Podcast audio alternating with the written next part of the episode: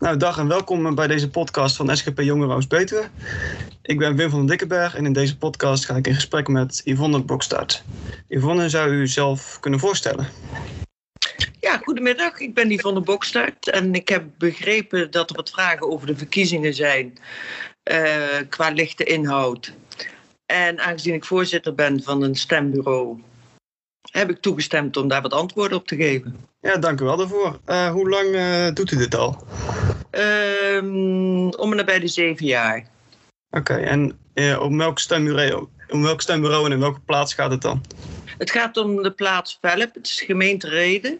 En ik zit in Velp. Ik zat eerst in de Frederike School en nu zit ik in het zalencentrum Parkstaten. Oké. Okay. Um, en wat is dan precies uh, het werk dat u dan doet bij de verkiezingen? U bent voorzitter, hebt u gezegd, maar wat houdt dat een beetje in? Nou, dat houdt sowieso in dat ik de verantwoording heb voor zowel het stembureau als voor het procesverbaal, de, telling, alles eh, wat er zo'n beetje bij komt kijken. Maar ik doe dat met meerdere mensen. Ik zit daar niet alleen. Ik heb uh, medewerkers en die nemen ook regelmatig even de rol over, omdat ik natuurlijk ook wel eens pauze neem. Ja. En ja, voor de rest, ik ben gewoon verantwoordelijk voor dat stembureau. Ja, precies.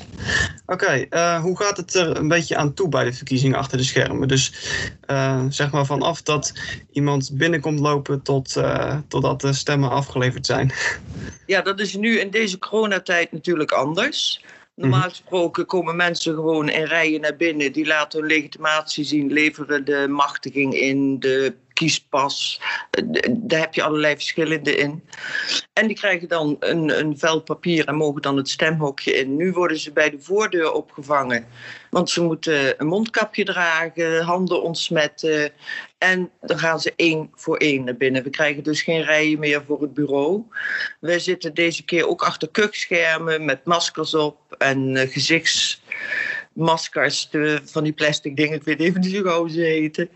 En uh, ja, dus het is nu dit jaar iets anders. Er wordt nu ook in drie dagen gestemd. Maandag, dinsdag en woensdag.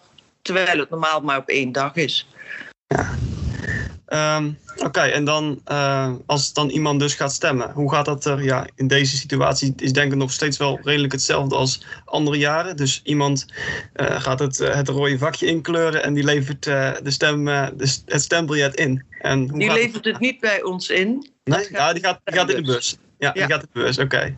En ja, wat gebeurt er daarna? Daarna gaat die persoon naar huis. En wij blijven dat de hele dag doen. Mensen ontvangen die met allerlei mogelijke machtigingen, stempassen, verkiezerspassen, een stem uitbrengen. En normalerwijze gaan we dan s'avonds om negen uur sluiten we het stembureau. Dan komt de telploeg binnen. Dan openen we de kliko. Mag ik niet zeggen, de stembus. En dan uh, gaan we stemmen tellen. In dit geval is het dit jaar anders. Wij, s'avonds wordt de stembus opgehaald, verzegeld en opgehaald. Mm-hmm. En gaan we woensdagsmiddags, hebben we een bepaalde tijdspanne. En dan gaan we met de hele ploeg, zonder telploeg, alleen de ploeg die aanwezig is die dag, gaan we, uh, gaan we de stemmen tellen. Oké. Okay. Um, en um, ja, als die stemmen geteld zijn, wat gebeurt er daarna? Daar wordt een procesverbaal ingevuld. Je hebt immers blanco stemmen, je hebt ongeldige stemmen. De aantallen moeten kloppen, zowel met uh, de verkiezingspassen, zeg maar, als met de stemmen die ingeleverd zijn. Uh, je hebt mensen die er de vreemdste dingen opschrijven, dus dat, dat mag. Als ze maar een uh, rondje aankleuren. Zo ze de twee aankleuren, is het alweer een ongeldige stem. En ja, dan wordt het proces verbaal ingevuld. Daar moet iedereen een handtekening onder zetten. Dan worden de koffertjes, alle belangrijke spullen, breng je dan weer naar het gemeentehuis. En daar wordt het proces verbaal gecontroleerd. En als het dan klaar is, dan mogen we naar huis. Juist. Um, nou, nog een iets andere vraag. Bij de verkiezingen in Amerika, daar waren heel veel mensen bang dat er sprake was van fraude. En in Nederland gaan die geruchten soms ook, heb ik het idee. Is er uh, kans op fraude? En uh, ja, wat wordt eraan gedaan? De kans op fraude is zeer klein, omdat het natuurlijk echt streng gecontroleerd wordt en er wordt goed geteld dus ja, ik zou niet weten hoe ze fraude zouden moeten plegen. Dat zou hooguit kunnen als je het met een computer doet, dat je gehackt wordt.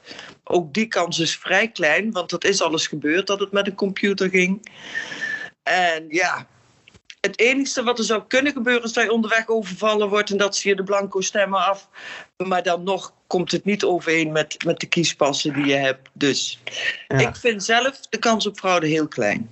Nou, dat, eh, dat klinkt in ieder geval goed.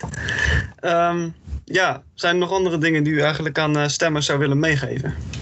Ga vooral stemmen. We hebben dat recht. En maak daar gebruik van. Ja, daar eh, sluit ik me bij aan, zou ik zeggen. Ja. Nou, het was een, eh, een kort gesprek. In ieder geval, eh, ik denk dat het meeste wat mensen moeten weten om te gaan stemmen nu ja, bekend is. En Ja. ik zou zeggen, bedankt voor het gesprek. En luisteraars, gedaan. stemmen. Ja, zeker. Ga zeker stemmen.